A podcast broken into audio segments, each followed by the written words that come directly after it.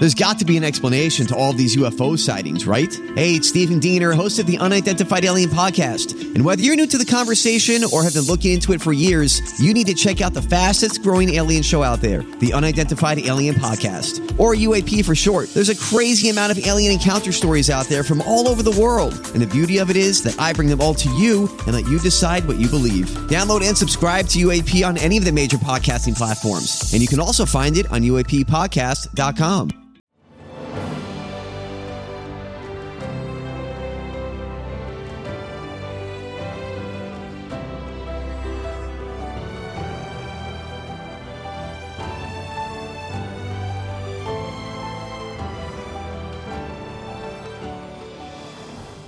Welcome to the newest episode of Beyond the Fame with Jason Fraley. I'm your host, Jason Fraley, picking the brains of the top filmmakers, musicians, and artists of our time. Victoria Clark earned another Tony nomination today for Kimberly Akimbo, playing a teen who ages four times faster than the average human. We spoke in 2015 when she starred in a Kennedy Center revival of Gigi, which premiered on stage 50 years ago this month in 1973.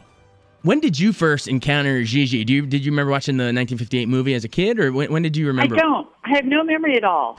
I mean, I I always loved Hermione Gingold, and you know, when I was a child, she always seemed to be, I don't know, like 420 years old. But I I you know, she seemed like I would never seem to be that I would ever be the the age to play any role that she would play. Um, so this is the role she did in the movie, and I just loved her from other work. But oddly enough, I never saw her in in this movie, and I never watched it until this past Christmas holiday when um, my sister-in-law popped it in. we had, um, my whole family was there, so it was sort of like, hey. but we we're not we're what we're doing is is is a different book. It's a it's a completely um, it's a new version of the shows. It's it's it's like doing a brand new musical. Okay, so explain what's different. Is it different songs, different everything? Um, well, there, um, this, no, it's still the iconic Lerner and Loewe score, the gorgeous score.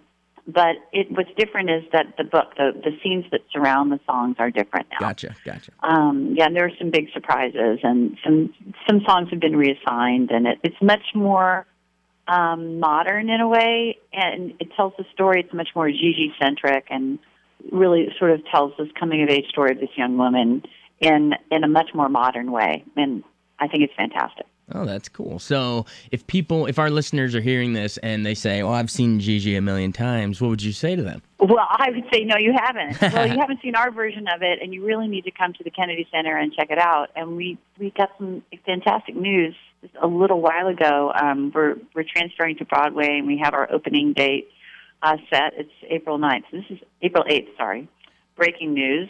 Nice. So we'll be at the Neil Simon Theater in New York after our Kennedy Kennedy Center run. We're very excited. That's great. And do you know? Um, I mean, explain to our audience how, who might not be familiar with how that works. Like, uh, so this is like the initial run before it heads to Broadway. Explain why right. that's so. Explain why that's so rare and special. you'll see, right. So this will be everything that you'll see in New York. It's a pre-Broadway run, and so this is a full production, and we have a full orchestra, and um, you know we have Derek McLane who designed the sets, who's you know award winning, and Catherine Zuber did the costumes, and Eric Schaeffer is directing it, and Josh Bergasse um, choreographed it. And our book, our new book that I was speaking about, which we call basically that's just what we call um, the scenes. right. We call that the book that surrounds all the songs and the score. Um, that's by Heidi Thomas, who um, has worked on Call the Midwife. She she's the showrunner for Call the Midwife, and she's worked on Upstairs, Dance, Downstairs, and Cranford, and and she's uh, she's an expert writer, and and uh, yeah. So what? Yeah, the, the, we're just trying everything out here and putting putting new scenes in, and uh, still in dress rehearsals at the moment, but previewing soon. do you have a favorite musical number in the piece? I don't yet, but um, I don't think I'll be giving away too much if I say that I have a great duet with uh, Howard McGillin called "I'm Glad I'm Not Young Anymore," Oh yeah. and we heard the orchestra for the first time today, and it is an absolutely show-stopping um, orchestration, and I'm hoping we can live up to it. It's it's a great song and dance number, and um, I think it's I think audiences are going to love it. To steal a phrase, I remember that song well.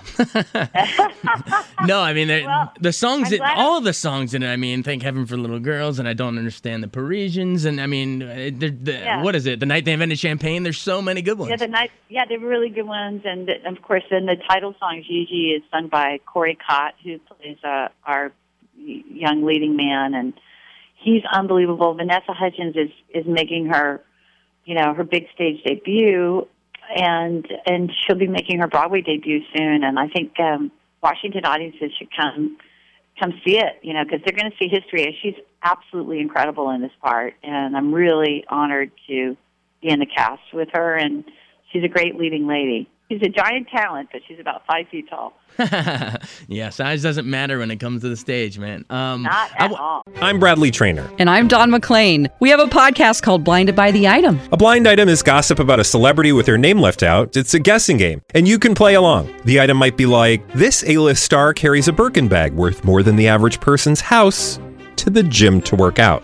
Pretty sure that's J Lo. And P.S. The person behind all of this is Kris Jenner. LLC. We drop a new episode every weekday, so the fun never ends. Blinded by the item. Listen wherever you get podcasts, and watch us on the Blinded by the Item YouTube channel. I wanted to ask you about Vanessa Hudgens. Like, what's it what's it like working with her? incredible. She's really down to earth. She's really very sensitive. She's a, she's a true triple threat. She really sings. She really dances. She really acts. She's a huge heart, and it comes. And she has so much charisma. I mean, she doesn't need any lights on her at all. She just lights up the whole room when she comes in. She's this gorgeous smile. Of course, everybody knows she's beautiful, but she's really beautiful on the inside, and I think that's where a lot of her gift is. is She's just, you know, she you you just feel great just being in the room with her and she's very very um disciplined and a hard worker and um she's having a great time Well, that's great to hear. I mean, you never know with the faces that you see on TV and movies, and it's nice to always hear that. Um, what are your? Let's talk about you. What are your memories of your of your Tony win back for the Light in the Piazza? Uh, yeah, light in the piazza. It was a while ago. I mean, it was um it'll be 10 years ago.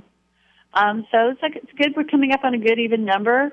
I mean, I I um I it was a big high point in my career. I've I've been fortunate. I think this will be my 13th Broadway show, and I think it's the eighth show where I've created a part in an original cast. So I've been very fortunate.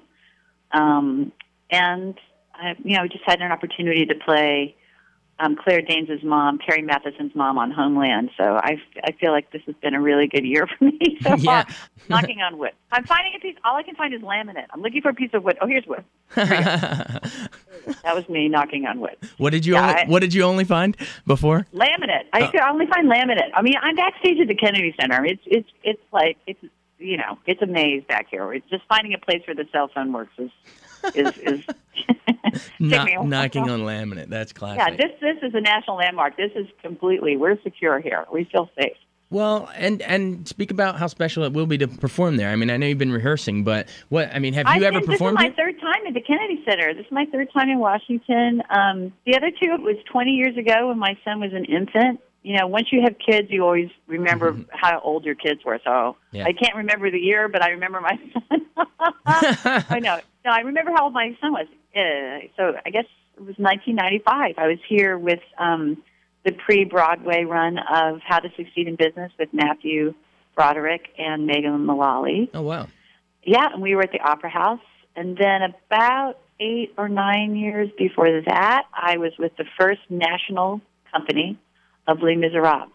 So if you saw uh, Les Miserables the first time it came to Washington at the Opera House, then you saw me playing Madame Thenardier as a very young, as a young, as a very young schoolgirl then. And uh, and uh, in in How Succeed, I played Smitty. He was uh, you know, Megan Mullally's best friend, sort of her sidekick. So it's Yeah. fun to be back here, and it really does bring back memories. Yeah, you're no stranger to DC audiences, so if they remember you, eh, you in any of those roles, they should I- come check I you know. out as I hope, Mamita. I hope they do. I hope they stand up and they sing "I Remember It Well" when they see me. Whoa, way to tie it Yeah. all together. Nice job using my same pun right back at me. That's pretty good. Good job, nice setup. Absolutely. I, you know, I set them up and you knock them down for me. Hey, listen, go find some more laminate to knock on, and I hope it goes really well. Thanks, All right, thanks so much, Victoria. Thanks so much for listening to Beyond the Fame with Jason Fraley. Our theme music is Scott Buckley's Clarion. Remember to give us a five star rating if you like what you hear. We'll see you next time.